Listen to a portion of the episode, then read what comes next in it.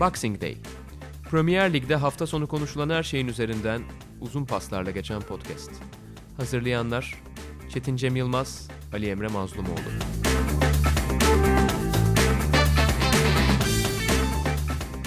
Sokrates Podcast'e hoş geldiniz. Ben Ali Emre Mazmoğlu, Çetin Cem Yılmaz'la birlikte İngiltere Ligi'nin öne çıkanlarını konuşacağız Boxing Day'de. Sıkıntılı bir hafta sonunu geride bıraktık. Dün sabahtı yanlış hatırlamıyorsam böyle bir alarm sesiyle uyandım ki ben de biraz telefonu uzağa koyarım böyle daha rahat kalkabilmek için yataktan. Bir anda gittim nükleer kaza oldu. Ontario diye bizim yaşadığımız eyalette Kanada'da nükleer kaza mesajı geldi. Burada da şöyle bir sistem var yani hükümetlerin neden ona yerel hükümetlerin kişileri uyardığı mesajlar geliyor ara ara. Bazen polis raporları geliyor falan.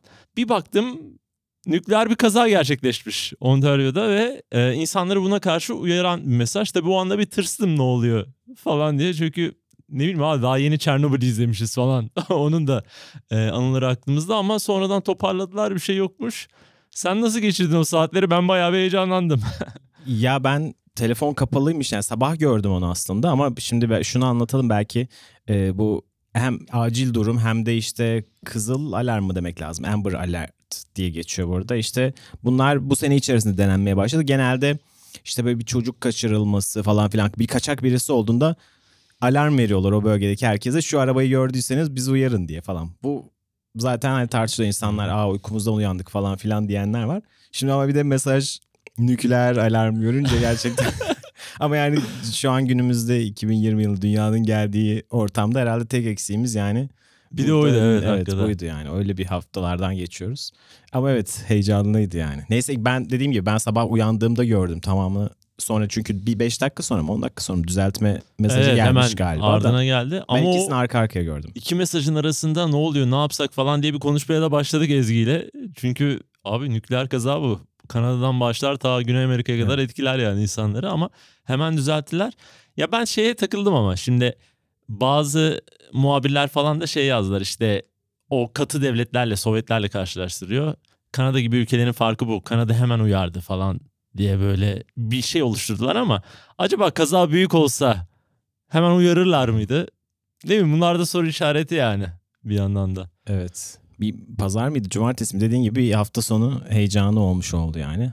Neyse umarım böyle yanlış alarmlarla küçük alarmlarla kalır yani herkes için.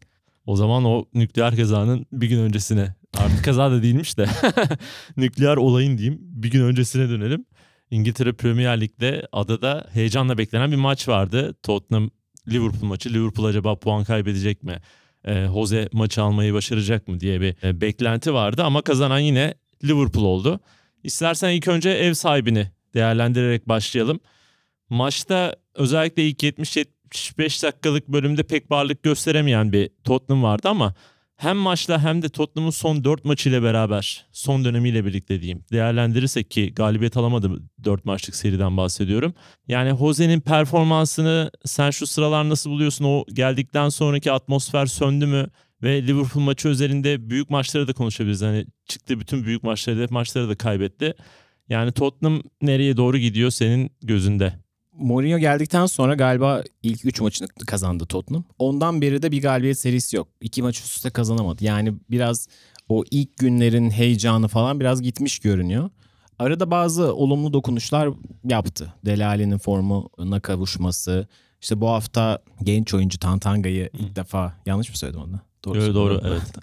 takıma e, adapte etmesi ki çok, çok önemliydi. Sezon başından beri Tottenham'ın en yumuşak karnı işte o Alderweireld Vertonghen ikilisinin eski formunda olmaması. Dolayısıyla artık oralara bir şeyler denemiş olması olumlu sinyaller. Ama bir türlü de çözemediği problemler var. Bunlardan bir tanesi işte savunmayı bir türlü oturtamaması. Hala bir e, kalesini golle kapatamaması Tottenham'ın. Ve bir diğer yandan da büyük maçlardan hala sonuç alamıyor olması. Bu hafta sonundaki maç özelinde aslında puan almaya çok yaklaştılar ve puanı alsalardı hak etmediler diyemez. Bence bir puanı hak ettiler. Ama inanılmaz goller kaçırdılar. Yani 3-4 tane çok net pozisyon vardı. Liverpool o son 20 dakika oldukça şanslıydı diyebiliriz. 20-25 dakika çok fazla gömüldü Liverpool. Ama şu taraftan da yaklaşmak gerekiyor. Maçın ilk yarısında da Liverpool ikiyi bulamaması Liverpool adına bir şanstı. Gazanigan yine çok ilginç. Çok, yani ilk maçta da çünkü çok devleşmişti hatırlarsın. çok iyi kurtarışları vardı o. Van Dijk'ın kafasını mesela çıkarması muazzam bir refleks. Birkaç tane Firmino'nun da kaçırdığı pozisyon var. Salah'ın kaçırdığı pozisyon var. Aslında ilk yarıdan Liverpool baskısıyla oyunu kopartabilirdi. Ve bu işte biraz e, Mourinho'nun eleştirilmesi gereken nokta belki de. Yani Tottenham Sheffield United değil. Yani Liverpool'a işte %70 ile top oynatıp da sonra o devreyi 1-0'la 0-0'la kapatmak Tottenham adına başarı sayılmamalı ama Jose Mourinho kariyeri boyunca böyle maçlardan galip ayrılmış bir teknik adam. Doğru. Ama işte bugün özelinde yani cumartesi günü oynanan maç özelinde işte yakalanan pozisyonlar gole çevrilmeyince ve o maç 1-0 mağlubiyetle bitince bu sefer hani ne bir winner'lık karakteri görüyorsun ortada ne de oyun anlamında bir tat veren bir şey oluyor. Yani e, Tottenham gibi bir takım son yılların belirgin şekilde en çok heyecan veren birkaç takımından bir tanesi ve City ile Liverpool'un arkasından belki üçüncü en başarılı İngiliz takımı son yıllarda baktığımızda. Son 5 yılda Pochettino'nun getirdiği bir gelenek var. Tamam 2019'u Şampiyonlar Ligi haricinde kötü geçirmiş olabilirler. Ama evinizde isterseniz Liverpool'la oynayın. Yani bu takım sonuçta e, Şampiyonlar Ligi'nde finale çıkmış bir takım ve e, Manchester City'yi falan eleyerek, deplasmanda Ajax'ı, yılın flash takımını eleyerek finale çıkmış bir takım. Evinde %70 ile topu bırakacaksa ve kilit oyuncuları Moura'yı, Son'u falan tehlikeli bölgelerde hiç buluşturamayacaksa yani bu burada bazı şeylerin tartışılması gerekiyor. Jose Mourinho her zaman yaptığı gibi işte e, bazı bahanelerden de bahsetti. Evet kesinlikle son dakikalarda puanı koparabilirlerdi.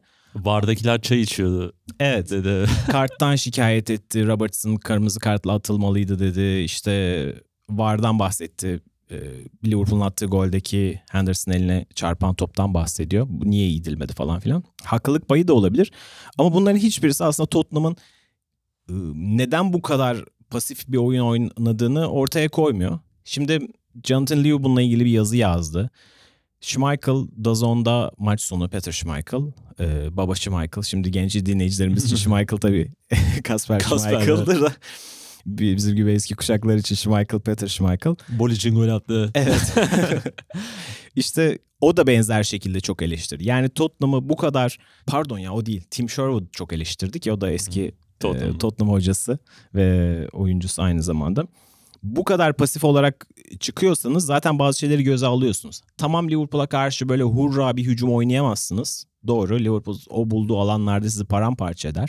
Tamam ama bu kadar da pasif oynayınca da bir maçın 60-70 dakikasını çöpe atınca da işinizi şansa bırakmış oluyorsunuz. İlk 70 dakika şans evet Tottenham yanındaydı çünkü o fark 1'de kaldı. Son 20 dakikada yanlarında değildi çünkü buldukları pozisyonları değerlendiremediler. Tottenham bu anlamda bana biraz hayal kırıklığı yaşattı ama şu açılardan da yaklaşılabilir. Evet Liverpool'u son zamanlarda hiçbir takım bu kadar zorlamadı, zor durumları düşürmedi falan filan ama Liverpool yine kazandı. Tottenham yine puan kaybetti ve şu anda hala neredeyse şeye yakınlar yani. E, ligin 30 puandalar. Liverpool 61 puanda. Düşme hattı 22 puan da ayrılıyor. Yani dolayısıyla çok parlak bir tablo hala değil. Evet ben de mesela kadrolara çıktığında yine bir üçlü mü deneyecek diye düşünmüştüm. Çünkü Tanganga, Alderweireld ve Sanchez olunca herhalde öyle yapacak diye düşündüm ama maç başlayınca gördük ki yani üçlü savunmadan ziyade 4-4-2 gibi belki 4-4-1-1 gibi bir diziliş vardı. İlk başta bana biraz mantıklı geldi çünkü hani Liverpool'un kanatlarını bir kapatmak gerekiyor. Oradaki dörtlü bloğun kanatlarıyla kapatmayı düşünmüştü ama abi düşünmediği şey de şu oldu. Ortada da Winks ile Erikson, olma, Erikson olmaz ki abi şey Liverpool'a karşı. Çünkü Liverpool'un orta saha dinamizmi o kadar güçlü ki. Yani Henderson, Wijnaldum, Chamberlain yani bu üçlü de biraz zorunlu olarak çıktı. Çünkü Milner sakat, Fabinho sakat, Keita sakat falan. Ona rağmen bu tam ideal olmayan üçlünün performansı ve atletizmi o kadar yüksek ki çok kolay bir şekilde orada Eriksson'u ve Wings'i sürkleze etmeyi başardılar ve o nedenle zaten 70'e kadar top falan göstermediler orada. Yani Jose Mourinho gibi adam nasıl bu kararı verdi ben orada biraz hakikaten sorularım cevapsız kalmış gibi duruyor. Bence biraz da oyunda bu kadar etkisiz olmasının, geriye düşmesinin, topu bu kadar Liverpool'a vermesinin nedeni orta sahanın çok zayıf ve dirençsiz olmasıydı gibi geliyor bana. Diğer taraftan da Liverpool Ya aslında Liverpool'dan önce yine Jose'nin hakikaten ya bir şeyini görmedik gibi geliyor bana. Hani ilk ilk haftalarda evet farklı bir e, şey gösterdi. Beşli bir hücum attı. Oray'ın özel bir kullanım şeyi vardı. Yine Delali'nin yine öyle bir şey vardı ama şimdiki gelen boyutta aslında buna karşı takımların önlem aldığını ve etkisiz hale getirmeyi başardığını bir de Kane'in yokluğunda şimdi Nisan'a kadar da yokmuş sakatmış. Orada ufak çapta yani başka bir şey yapmazsa Jose Mourinho başka bir krize de dönebileceğini görmüş olduk aslında bu 4 maçlık seri sonunda. Evet yani şimdi e, Liverpool'a karşı bulduğu çözümlerden bir tanesi iki tane sağ bekle çıkmaktı falan filan. Yani çok çok reaktif çözümler. Hadi tamam Liverpool şu anda Avrupa'nın en formda takımı. Dolayısıyla bu maçı böyle mazur görelim. Ki bence Tottenham standartlarına göre mazur görülmemesi gerekiyor ama tamam böyle görelim. Evet dediğin gibi bundan sonra gerçek test başlıyor. Çünkü Harry Kane yok. Dolayısıyla biraz yaratıcı olmak zorundalar. Ee, artık sonu mu önde kullanacak? Belki işte sahte 9 gibi formüller mi deneyecek? Çünkü Delali gibi, Lucas Moura gibi gole yakın aslında, aslında orta saha forvet arası yani böyle 9.5 10.5 falan filan diyebileceğimiz Mustafa Denizli tabiriyle oyuncular var. Ama Harry Kane gibi bir oyuncudan mahrum olmak çok çok başka bir şey. Çünkü o yani size hücumda her zaman ilk opsiyonu size veriyor Harry Kane. Size hücumda çok rahatlatıyor. Hem işte sırtı dönük de oynuyor, kaleye dönük de oynuyor, top da sürebiliyor falan. Olağanüstü bir oyuncu aslında. Şimdi gerçek anlamda hücum anlamında da bir çözüm bulması gerekecek Mourinho'nun. Asıl test burada başlıyor galiba gerçekten. E şimdi de tabii diğer boyutu var Liverpool boyutu. Onlar da yani şunu iki kere söyleyeceğim abi. Son 90 puanın 88'ini kazandılar. Bir daha söylüyorum. 90 puanın 88'e. Çünkü bu ya bunu ne kadar mesela söylesek idra- idrak edebiliriz bilmiyorum. Çünkü inanılmaz bir olay yani. Premier Lig gibi, lig gibi bir ligde 90 puanın 88'e ki bu maçı da koyunca ve bir önceki sezonun son performansını da ekleyince 38 maçtır kaybetmeyen yani bir lig sezonunda kaybetmeyen hı. bir Liverpool var falan. Çok acayip işler. Yine bu Tottenham maçında çok böyle vites arttırmasa, arttırmasa bile 75'e kadar çok rahat hükmettiği bir maç ortaya çıktı. Ve çok acayip hakikaten bir Liverpool var. Artık ya bir de önümüzde çok zor bir fikstürü vardı biliyorsun yani Tottenham maçıyla başlayan sonra United'a gidecek iki kere yok bir kere Wolverhampton'da oynayacak falan. Sheffield maçı da var herhalde ara- arada. Ya zor bir fikstürün ilk maçında kazanmaya başladı ve bu ilk maçtan sonra da artık şu sözlerde şu soruda iyice gündeme geldi. Acaba namalup şampiyon olabilecek mi Liverpool? Bu soruyu galiba Cuma günü de basın toplantısında Klopp'a sordular. Klopp da kızdı. Dedi ki bu soruları size kim gönderiyor böyle soruları sordurtuyor falan diye. Abi Yani- herkes sorabilir ama Tabii ya. ki şu anda ligin yarısı geçildi ve Liverpool e, yenilmedi. Büyük maçlarında büyük çoğunluğunu oynamış durumda. Yani tabii ki hala Manchester United'la Manchester City ile daha oynayacak ama Leicester'la iki kez oynadı, Tottenham'la iki kez oynadı, Sheffield'la iki kez oynadı. Dolayısıyla ligin üst sıralarındaki takımlarla yaptığı maçların çoğunu tamamladı. Evet. Bu anlamda bence de sorulmaya değer bir soru. Olabilir mi? Ya evet olabilir. Ama şu anda Klopp'un da takımında bunu çok düşündüğünü zannetmiyorum. Ama neden düşünüyorlardır? Şu anda Liverpool'un istediği şey Manchester City'yi tekrar yarışa sokmamak. Manchester Manchester City'de çünkü çok iyi bir galibiyet aldı ve onlar da ritimlerini bulmuş görünüyorlar. Ee, Wolves maçını saymazsak sürekli farklı kazanılarak o geçen yılki performanslarını anımsatan e, bir çizgide geliyorlar. Dolayısıyla Liverpool şu açıdan kaybetmemeli. İşte şu an 14 olan maç eksiğiyle falan filan puan farkı böyle 9'a falan düşerse başka bir şeyden konuşmaya başlarız. Liverpool'un bence bu anlamda kazanmaya devam etmesi gerekiyor. Yani oyuncuların en azından motivasyonu odur. Ama yani Liverpool adına o kadar büyük bir açlık var ki 30 yıldır gelmeyen şampiyonluk ve bundan birkaç kez daha önce 2001'de Gerard Houllier ile aslında Liverpool çok iyi sezona başlamıştı. Bu kadar uzun sürmemişti ama 13. 14. haftaya Liverpool yine böyle belki bir mağlubiyetle falan lider gidiyordu. Sonra iki ay maç kazanamadı Liverpool düştü. 2008-2009'da çok iyi bir form yakalamıştı ama işte böyle Stoke City falan gibi maçlarda 0-0 bir türlü açamadı. Ee, şampiyonluktan düştü. 2014'te zaten Gerrard ayağa kaydı. Yani sürekli ucuna kadar gelip kaybetme hikayesi o kadar çok ki yani Liverpool taraftarlarının şu an tek beklentisi hani o gereken puan alınsın. Ya isterse 15 kez yenilelim falan kafasındadır yani Liverpool taraftarı. Dolayısıyla durum bu. Ama bu takım sezonu yenilmeden kapatabilir mi? Yani 21 maçı böyle geçirdiğine göre tabii neden olmasın. Bu arada şeyde Opta'nın verdiği bir istatistik. Avrupa'nın 5 büyük lig tarihinde 21 maçta 20 galibiyet bir beraberlik yapan Hmm. bir takım yok. Tarihin 5 büyük lig özelinde en iyi başlangıcı. Bunu yani İngiltere Ligi gibi bu kadar rekabetçi bir ligde yapabilmek korkunç bir şey yani. 2020 yılından bahsediyoruz yani. Tabii ki e, artık süper takımlar devrindeyiz. İşte Juventuslar, Bayern Münihler son yıllarda en azından geçen seneye kadar böyle güle oynaya şampiyon oluyor. Geçen sene Bayern Münih e, pardon önceki sezon Barcelona namağlup şampiyonluğu son maçta kaybetti falan. O, olabiliyor artık yani takımların güç farkları daha da arttı. City iki senedir olağanüstü puanlar topluyor. Ama yine de bunu İngiltere'de yapabilmek korkunç bir şey yani. Ha Liverpool kaybedecek mi? Bir noktada kaybedebilir ama şu anda ligin geri kalanını öyle domine ediyor ki yani birkaç tane hedef maçı var gibi görünüyor. Sanki Liverpool o maçlarda Hmm. takılmazsa kolay kolay kimseye yenilmez gibi. City deplasmanı ki bunlardan en önemlisi. Evet. Yani Manchester United da zor olacak. Yine ya- yani United her zaman Liverpool United bu ligin imza maçıdır yani bu tartışılmaz. Ve ilk iki takımın ilk karşılaşmasından önce de United çok zor durumda gelmişti ama çok zor olacağı belliydi ve Liverpool'un bu sene yaptığı tek puan kaybı oydu. Şu anda da e, her zaman bir puan kaybı ihtimali vardır. Bir mağlubiyet ihtimali vardır. Üç ihtimalli bir maçtır yani. Ha şu evet Liverpool diyelim ki 5 maç kala 4 maç kala şampiyonluğu garantiledi. O 4 maçı kaybetmeden geldi diyelim ve hani namalip şampiyonluğu ister mi? İsterler herhalde. Orada kadar hani o maçlara U18'i çıkartmaz herhalde Klopp diye tahmin ediyorum yani. Ama tabii ki öncelikler böyle.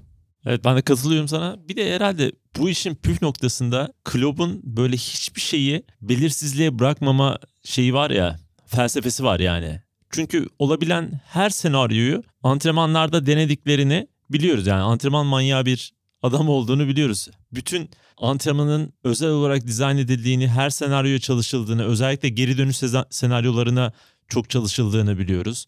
Ya mesela birkaç hafta önce sürekli gol yiyoruz. Gol yememiz lazım dedikten sonra şimdi 7. maç mı oldu? 8 Hı mi hı. oldu? Hiç gol yemiyorlar falan. Ya bunlar belli ki sürekli çalışıyor. Zaten Kravitz ve Pep Linders gibi ruh hastası iki tane yardımcı antrenörü var. Bu işlere çok fazla kafa yoran. Ya senle bir konuşmuştuk. Bunu podcast zamanında mı konuşmuştuk? Tam hatırlamıyorum ama şey örneği var ya e, Şampiyonlar Ligi finali. Tottenham'la oynadıkları finalde. Madrid'in biraz daha uzak bir şehrine gidiyorlar. Sonra Sporting'in Sporting'di değil mi? Sporting'in Benfica? Benfica'ydı galiba. Benfica ya da Sporting ikisinden birinin B takımıyla anlaşıyorlar ve şey yapacaklar. E, maç öncesi son bir hazırlık maçı yapacaklar Tottenham maçı öncesi. Abi takım geliyor Liverpool'un bulduğu bulunduğu tesise. Takıma Tottenham nasıl oynuyorsa birebir şablonunu veriyorlar. Böyle oynayın bize karşı diyorlar. Yani işte kim nasıl hareket ediyorsa hepsi belli. Pep Linders veriyor al böyle oynayacaksınız diye. Ve öyle oynayan takıma karşı senaryolar üretiyorlar o maç içerisinde. Ya böyle bir durum var. Bunu tabii ki birçok takım yapıyordur ama bir tık sizi yukarı taşıyan detaylar ya o detayları çok iyi yapan bir takım. O yüzden bence hani bu kadar başarılı, şans bilmem ne falan bu, bu değil tabii ki. Ki zaten Klopp da bunun altını sürekli çiziyor. Keşke ant- antrenman şansımız daha çok olsa, daha az maç yapsak, daha çok antrenman yapsak o zaman daha iyi futbol göreceksiniz zaten diyor. İşte bu bence burayla alakalı ve ya tabii puan kaybedebilir, her şey olabilir ama bence herkesin aklına şu sezon Liverpool acaba İngiltere tarihinin en iyi takım mı sözünü yerleştirdi ya. Bundan daha iyisi olamaz herhalde. Evet yani buradan sonra çok çok tarihi bir çöküş gelmezse Liverpool yani bu sezonu kupayla taçlandırırsa bu kesinlikle tartışılacaktır. Yani Liverpool bu konuşmalar içinde yer alacaktır. Çünkü son iki sezonun Manchester City'si hem puan rekorlarını kıran hem içerideki tüm kupaları toplayan Avrupa'yla taçlandıramasa da işte ikonik takımlardan bir tanesi arasına girdi. Arsenal'in işte Invincibles'ı o yenilgisiz tamamlayan e, Arsene Wenger'in harika takımı. E, Alex Ferguson birkaç tane çok iyi Manchester United jenerasyonu yakalamıştı ama en önemlisi 1999'daki o treble 3 kupalı. FA Cup Şampiyonlar Ligi finalde Bayern Münih'i üzdükleri ve tabii ki lig şampiyonluğuyla 3 kupa iyi kazandıkları takım. Ve Jose Mourinho'nun Chelsea'sinden de bahsetmek gerekiyor. Çünkü şu anda çok hatırlanmasa da benzer şekilde çok az gol yiyen ve çok yüksek puanlar ortalaması da yakalayan ilk takımdı. 2005 ve 2006'da da iki şampiyonluk var. Dolayısıyla bunlar arasında mutlaka anılacaktır eğer Liverpool bu seneyi şampiyon tamamlarsa. Çünkü geçen yıl görkemli bir ikincilik var. Şampiyonlar Ligi var. Bu sene Kulüpler Dünya Kupası ve Süper Kupa var. Üzerine de bu sene lig şampiyonluğu da gelirse hani bir yapıdan bahsedilebilir. Çünkü birkaç senelik süreçler aslında o takımları büyük e, olarak anmamıza sebep olan şeyler. Evet Liverpool şu anki formuyla kesinlikle bu konuşmada olmayı hak ediyor ama bunu tamamlaması gerekiyor Liverpool'un gerçek anlamda. Bu arada e, az önce söylediğin şey şunu aklıma getirdim. Ekim ayında Trent Alexander-Arnold'un katıldığı bir podcast var. E, İspanyol spor yazarı Guillem Balage ile yapmış. BBC Futbol Daily'de yapmışlar galiba. Yani detaylar üzerine çalışmaktan bahsettin ya. Barcelona maçındaki o meşhur korner. evet dedi bu bir improvizasyon ama bunun ne kadarı Klopp'un size verdiği özgürlüklerle alakalı falan filan dedi. Trent'in verdiği cevap şu. Biz Barcelona'nın kornerlerdeki zaaflarını biliyorduk. Kornerleri içeri doğru İç kavisle. iç kavisle attığınızda daha zorlanıyorlar. Bu yüzden biz dış değil de içeriden atmaya çalışıyorduk falan diyor. Ben topa giderken de kafamda bu vardı diyor. Sonra o anda ortadaki boşluğu görünce yaptım diyor. Yani bir kornerlerde biz yani futbol izleyicisi olarak insanın çok kafasını açan bir şey bu. Takımların nelere dikkat ettiği. Yani Barcelona iç, kavisleri iyi savunamıyor, dış kavisleri Evet. daha iyi savunuyor. Evet. Bilgisiyle giriyor bir futbolcu sahaya. Bunlar gibi neler var kim bilir bilmediğimiz. Dolayısıyla Liverpool'un işte taçlardan hep bahsediyoruz. Taç hocası var Liverpool'un falan filan diye. İşte artık çünkü bazen farklar bunlardan ibaret oluyor. Liverpool'da bunu kusursuzlaştırmaya başladı bu iki senedir. Evet Liverpool'u bu seviyeye çeken en önemli etkenlerden birine geçelim. Manchester City. Çünkü o rekabet aslında Liverpool'da bugünkü noktaya getiren şeylerden biri. Onlar da Aston Villa deplasmanına gittiler ve korkunç bir galibiyet aldılar. Çok iyi oynadılar. 6 gollük bir 3 puan çıkardılar oradan. Ama maça tabii hikayesini koyan oyuncu Agüero oldu. Çünkü iki rekor birden kırdı. Birincisi lig tarihinin deniz aşırı ülkelerinden gelip de e, en çok gol atan oyuncusu oldu. İkincisi de hat-trick'te 13. hat-trick'ini yaparak Alan Shearer'ı bu konuda geçti. 12 idi 12. O- Bu 13 yaptı ve iki rekor birden kırmış oldu. Ve yine her zaman sorulan ama bir türlü yanıtlanmayan o soru akla geldi. Acaba Sergio Agüero gerçekten underrated bir oyuncu mu? yani bunu geçen sene bir gol internet sitesinin gol hesabının yani e, Manchester City muhabiri Sam Lee sanırım tweetlemişti. Sezonun en underrated oyuncuları falan diye. İçine Agüero'yu da koymuştu. Buna aslında çok katılmamıştım. Çünkü yani Agüero'yu tamam daha fa- ne, ne kadar övebiliriz. Her sene işte yılın takımlarına giren falan filan bir oyuncu. Ama bir yandan da bu adamın en iyiler arasında olduğunu yeterince de teslim etmiyor gibiyiz sanki. Geldiği ilk sezondan beri sürekli istikrarlı olarak 20 gol. Tüm kupaları sayarsak 25 atıyor. Ve kritik maçlarda hep goller atıyor. Zaten ilk sezon ikonik bir şampiyonluk golü atmışlığı var. Sürekli taşıyor yani. Ve şu anda yakaladığı gol sayısı %76. Yani inanılmaz bir gol sayısı Premier Lig için.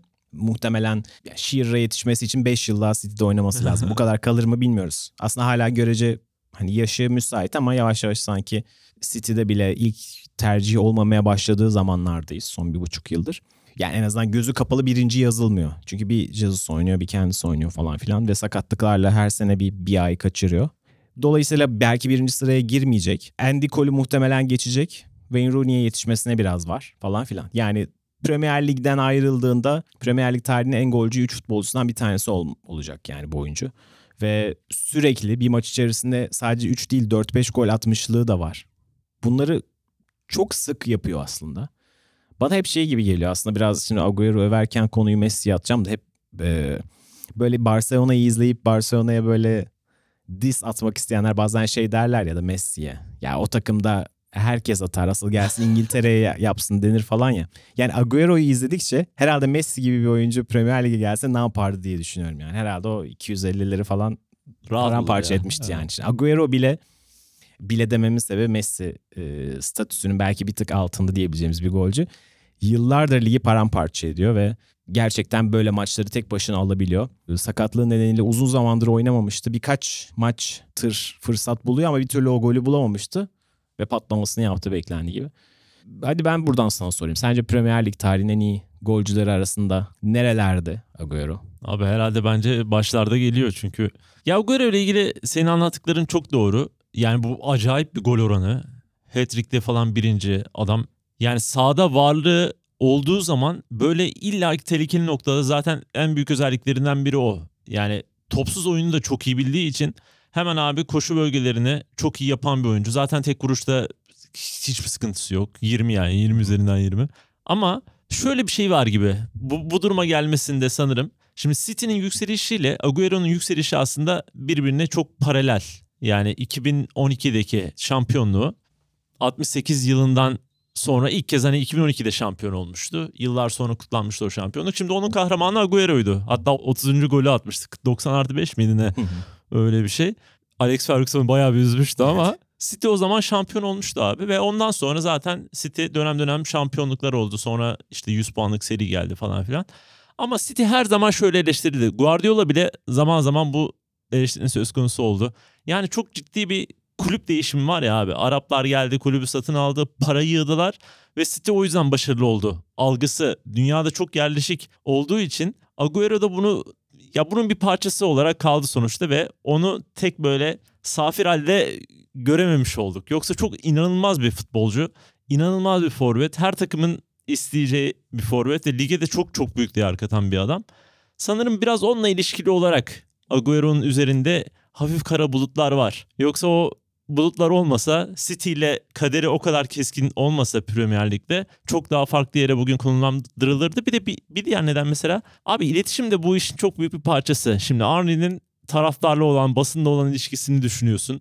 Ya böyle onun için ölecek fanları falan vardı. Hala bile var. Ben öyle o kadar değilim ama inanılmaz severim Henry'i. Ama Agüero'nun abi öyle bir şeyi yok. Biraz hani bu İngilizcesinden de kaynaklı olabilir. Yani işte bu iletişim becerisinin de zayıf olmasından kaynaklı olabilir. Bu işin yani diğer tarafı da iletişim. O konuda da çok başarılı bir adam değil. Zaten yıllardır yalnız yaşayan bir adam. Oğlu yok, eşi yok falan. ne bileyim böyle, böyle bir tarafı da var. Herhalde bu iki etken Agüero'nun biraz daha diğerlerinden alt basamakta görülmesine neden oluyor gibi geliyor. Doğru. Manchester City'nin biraz taraftar ve belki de medyadaki gücü olarak hala Liverpool, Manchester United, hatta Chelsea, Arsenal falanın çok gerisinde olduğunu görüyoruz. Yani bu bir gerçek hala. Bunu geçenlerde de söylemiştim. Premier Lig şampiyonluğunu yakaladığı günün ertesi günü İngiliz gazetelerinde Liverpool daha çok yer bulmuştu. Gerçi bu böyle bir realite yani. Ama o takım içerisinde de gerçekten bir gölgede kalan bir havası da var. Tamam 2012 şampiyonluğu Agüero'nun o son saniyedeki mucizevi golüyle eşleşmiş, özdeşleşmiş durumda tamam. Ama mesela 2014'teki şampiyonluk hep Yaya Toure'ye ve evet. e, David Silva'ya yazılır. Son iki sezon yine David Silva ve önce 100 puanlık sezonda. Ondan önce böyle ya. Evet. Değil mi? Aynen. Sterling olsun. Geçen sene Bernardo Silva falan. Yani Agüero sürekli işte belli bir rakamı tutturduğu halde hep şey yapması. Nasıl denir? Takımın ilk yıldızı olarak bile akla gelmiyor. Bu, bu enteresan bir e, hikaye açıkçası Agüero adına. Fakat bu hafta iki rekor kırarak bunu hatırlatması aslında bence güzel oldu. Yani bizim de konuşmamıza vesile oldu. Gerçekten Premier Lig tarihinin hani 2010'lardaki belki en iyi golcüsü ama çok o kadar da göz önünde değil. Yani şu anda mesela ligin en iyi golcüleri sıralansa belki bir hafta önce konuşulsa pek çok kişi es geçerdi, unuturdu. Agüero sanki eski gücünde değil diye düşünülürdü. Çünkü bir aydır oynamadığı için. İnsan hafızası biraz zaten yakın zamanlı şeyleri öne çıkarmaya meyilli olduğu için. Ama yani Thierry Henry ile beraber herhalde en iyi yabancı golcü demekte çok sakınca yok gibi. Tabii ki bu ligden Cristiano Ronaldo da geçti ama çok daha kısa süre oynadı. 4-5 sezon oynayabildi. Prime'ını zaten başka yerde yaşadı. Evet. İşte Van Persie'ler, Van Nistelrooy'ler olağanüstü sayılar tutturdular. Luis Suarez'ler, Fernando Torres'ler, Drogba'lar çok fazla var tabii ki. Ama yani hem uzun sürelilik olarak sürekli olarak bir takımının en kilit oyuncularından bir tanesi olması etkisiyle hani Henry ile beraber en üstte. Hangisi daha iyi denirse belki bıraktığında daha böyle yan yana koyarız falan. Çünkü Thierry Henry'nin e, asist sayıları daha hı hı. acayip ama dakika gol oranında da Agüero da önde. Enteresan yani şüphesiz dediğin gibi çok de, lige değer katan bir oyuncu. Evet Agüero'ya bakalım bundan sonra gereken değer verilecek mi? Biz şimdi bu haftanın korusunu biraz da şuradan da kurmak istedik. Belki Liverpool tamam City zaten iyi bir takım ara ara teklese de ama bu ikisinin dışında belki de ligde en formda olan iki takıma da parantez açmak istiyoruz. Ve bu iki takım da alt basamaklardan aldığı galibiyetlerle orta sıralara ve kendini hani e, düşme hattından kurtaran iki takım. Biri Southampton. E, yani çok onların da bu arada hakikaten çok ilginç bir hikayesi var. Yani oluşmaya da başladı iyice. 9-0 kaybettikten sonra Leicester'a o tarihin en büyük yenilgisini, kulüp tarihinin en büyük yenilgisini aldıktan sonra bir anda böyle bir takım ki orada bir de City maçları vardı ardarda arda. Yani yaşanabilecek kuyunun en dibini kadar görmüşken bir anda takım son 5 maçın 4'ünü kazanan ve birinde berabere kalan ve arada kim var? Tottenham, Chelsea, United da var evet. O takımları falan yenen bu seride takım haline dönüştü. Yani Southampton'dan özel olarak biraz bahsetmek istedik. Yani sence ne değişti de bu takım birden bu noktaya kadar geldi? Yani ne değiştiden önemlisi sanki aslında ne değişmedi hikayesini konuşmak gerekiyor belki. Gerçekten o 9-0'dan sonra burada programı yaptığımızda şu anda hatırlamıyorum ama bir yazarın alıntı yapmıştım. Demişti ki yani önde iki tane de Manchester City maçı var. 9'da katılır katarsak 3 maçta bu, bu takım 23 gol falan yiyebilir. İşte çökmüştü falan. Yani o zaman içinde bu arada olabilir bir şeydi. Çünkü City 2 maçta 6'şar tane atabilirdi. Öyle, öyle bir görüntü vardı yani. Ama Premier Lig'de değil dünyada çok az kulübün yapacağı bir şeyi yaptı Southampton. Hocasının arkasında durdu gerçekten. Yani bunu her zaman istikrar işte her şeyin cevabı değildir. Yani her zaman teknik direktörlere koşulsuz güvenin değil. Ama e, Southampton hani 9-0'ın böyle bir one off yani 40 yılda 50 yılda bir olabileceği bir bir şeyle bir maç olabileceği gerçeğiyle yüzleşti. Bunu kabul etti. Yani evet çok çok kötü bir gündü. Üstelik kendi taraftarının önünde 9 gol yedi. Ve hani bir yıkımdı bu. Çok çok radikal tercihler yapabilirlerdi. Hocayı kovup işte yine bir İngiliz hocaya dönelim falan filan diyebilirlerdi. Ama Hasenhüttl'ın arkasına durdular. Ve yine bu arada birkaç maç daha üstüne, üstüne 4-5 maç daha kaybettiler. Yani arada yine çok üzücü bir Newcastle yenilgisi aldılar. Çok uzun süre önde götürdüler. Yani bazı ışıklar vardı ama sürekli Yine puan kayıpları vardı. Arada West Ham gibi çok direkt bir rakiplerine de yenildiler falan. Çok işler iyi gitmiyor gibiydi. Ama şimdi mesela az önce adı geçti. West Ham'ın ya da Everton'ın problemlerinden bir tanesi bu. Şimdi bazen gözde bir hocaya gidiyorlar. O dönemin geçer akçesi Portekizli hocaysa, İspanyol hocaysa falan filan gidiyorlar ve ondan işte o, onu o kültürü almak istiyorlar. Sonra işler yürümeyince İngiliz hocaya dönelim diyorlar.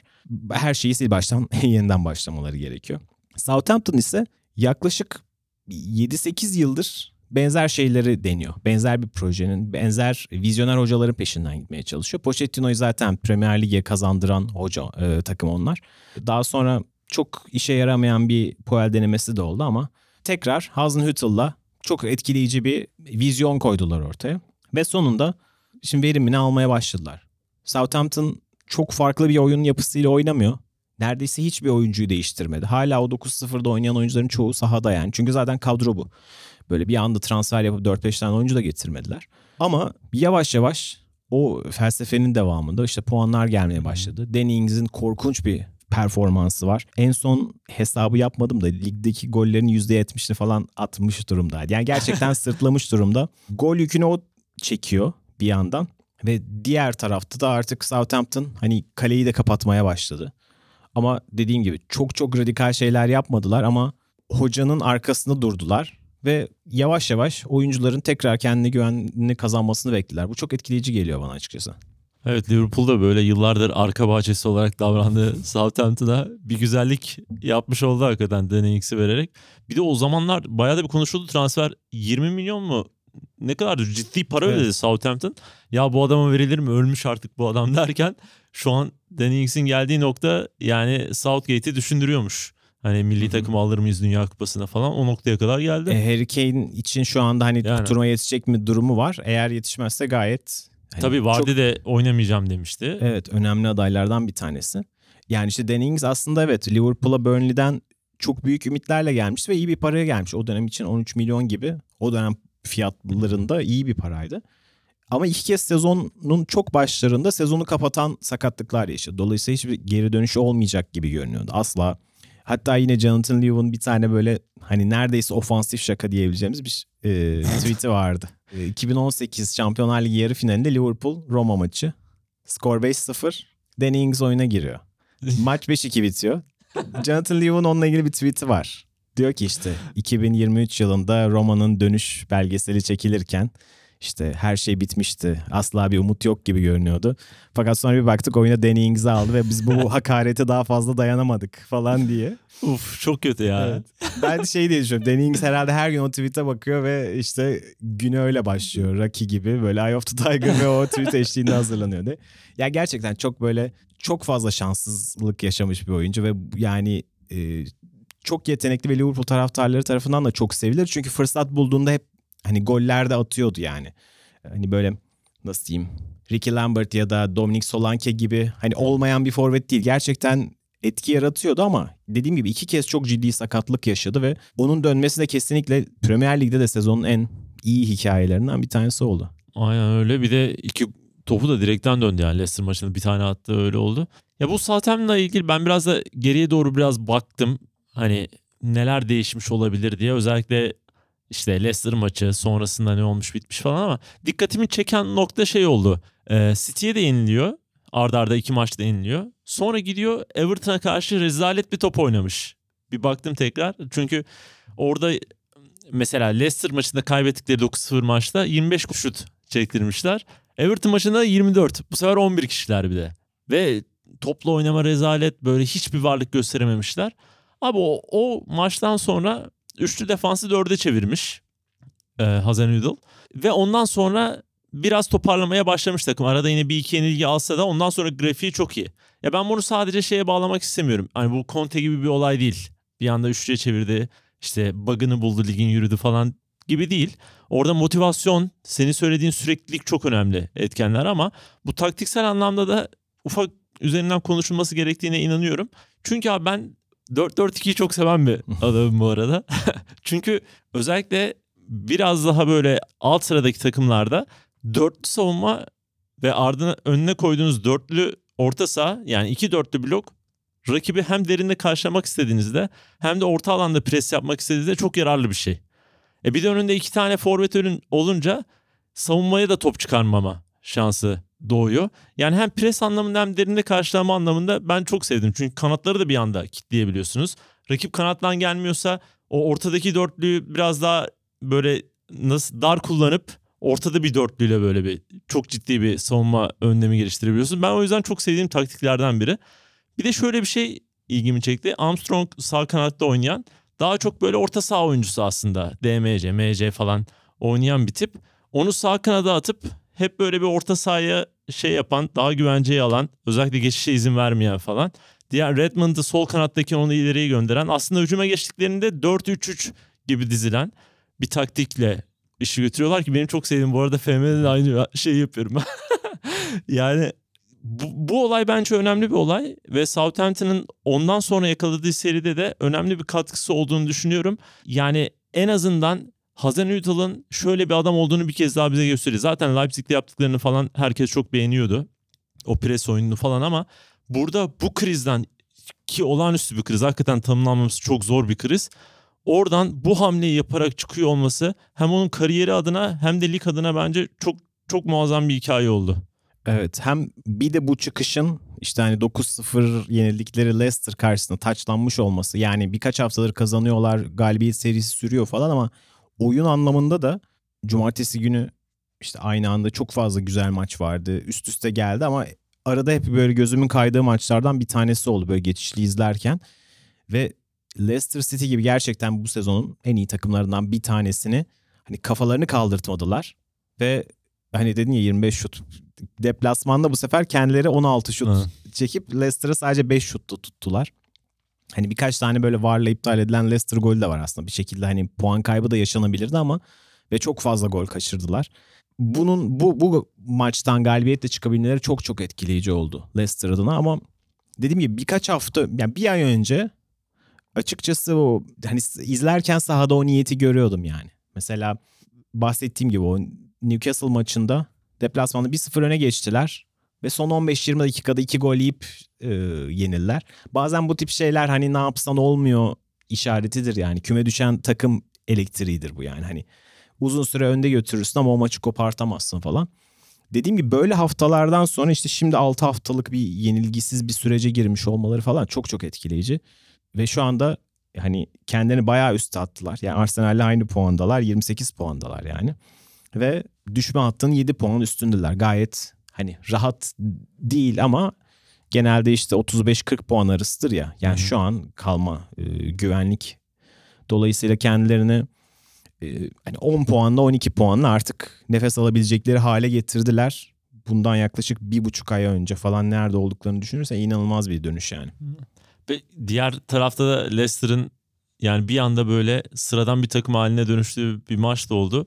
Yani niye çok emin değilim ama Ndidi'nin yokluğu, Tielemans da yedek oturdu falan. Hem orta sahadaki o top yapan takım görüntüsü hiç yoktu. Hem de Ndidi'nin çuduru bu arada bayağı bir kötüydü. Yani bayağı ikram falan yaptı. O derece kötüydü.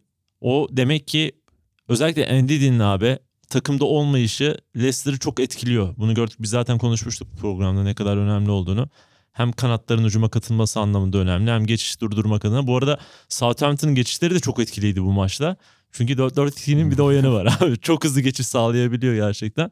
Leicester adına da üzücü bir galibiyet oldu ama biz şeye geçelim. Birincisi Southampton demiştik. İkincisi de Watford. Watford.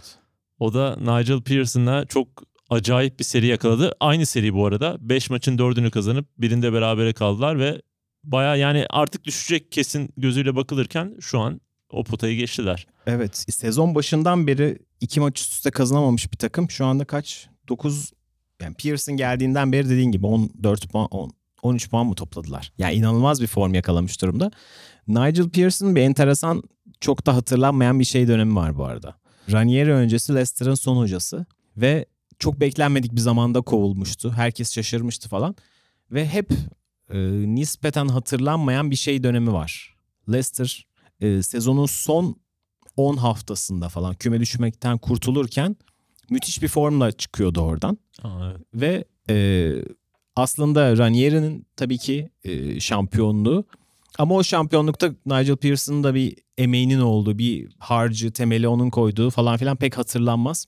Ve şu anda ta ondan bu yana gelen işte son 15 maçının 12'sini kazanmış Nigel Pearson. Yani Leicester'ı ve bu dönemi katarsak.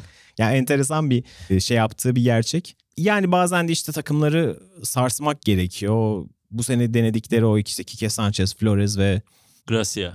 evet Javi Gracia. Hani bir türlü zaten o, o gitti o geldi o gitti o geldi belli ki hani yürümüyordu bazı şeyler. Hem takımın abisi diyebileceğimiz Troy Deeney geri döndü. Çok uzun bir sakatlıktan geri döndü ve bayağı hani daha da kilo almış, daha da ağırlaşmış ama yani Premier Lig'in o şeyi gibi hani bir alt liglerde Akinfenwa var ya onlar gibi zor tutulan bir oyuncu yani gerçekten. Ee, her zaman gol vuruşları böyle bir iyi olmasa da kolay tutulacak adamlar değil. İnsanlar bazen futbolda fiziğin önemini unutuyorlar. Geçen hafta Jose Mourinho e, Brighton maçından sonra söyledi. Yani dedi ki insan işte şey hiç kolay değil 2 metrelik 4 tane adamları var dedi. Her ceza sahasına orta tehlike yaratıyor. Korner olduğunda sorun yaşıyoruz bunları tutmak kolay değil falan dedi. Böyle yani sonuçta çok ele avuca sığan e, rahat tutabileceğiniz bir adam değil. Bir yandan da yavaş yavaş Deulofeu da her sezonun belli dönemlerinde yakaladığı bir form vardır onun. O form dönemini yaşıyor ve her sene işte 7-8 hafta çok iyi oynar ve puanları getirir. Watford'un yine istediği puanları getiren golleri atıyor. Yani şöyle toparlamak gerekirse biz bu haftalardır konuşuyorduk ve ben şeyi neredeyse emindim yani. Bu sene düşen takımlar Norwich, Watford, Aston Villa, Southampton'dan 3'ü düşecek derken yani bir anda Southampton'la Watford kendini dışarı attı. Bournemouth girdi. Evet. Bournemouth hiç beklemediğim şekilde işte son yılların Premier Lig'deki böyle en keyif veren takımlarından bir tanesi falan. Şu an düşme korkusunu yaşamaya başladı. Burnley çok iyi gitmiyor. Bir türlü kazanamıyorlar. Norwich zaten bayağı kopmuş görünüyor. Bayağı düşme hattının şeyi rengi değişti. Bu iki takımın yükselen formülü. Yani bir ay önce Southampton ve Watford artık çok ışık yok derken hadi bir buçuk ay önce diyelim. Bir anda bambaşka bir resim görmeye başladık. Peki bu hafta da Premier Lig'de öne çıkan konuları değerlendirdik Çetin Cem Yılmaz'la birlikte. Bu haftalık bizden bu kadar. Haftaya yine Boxing Day'de sizlerle beraber olacağız. Hoşçakalın. Hoşçakalın.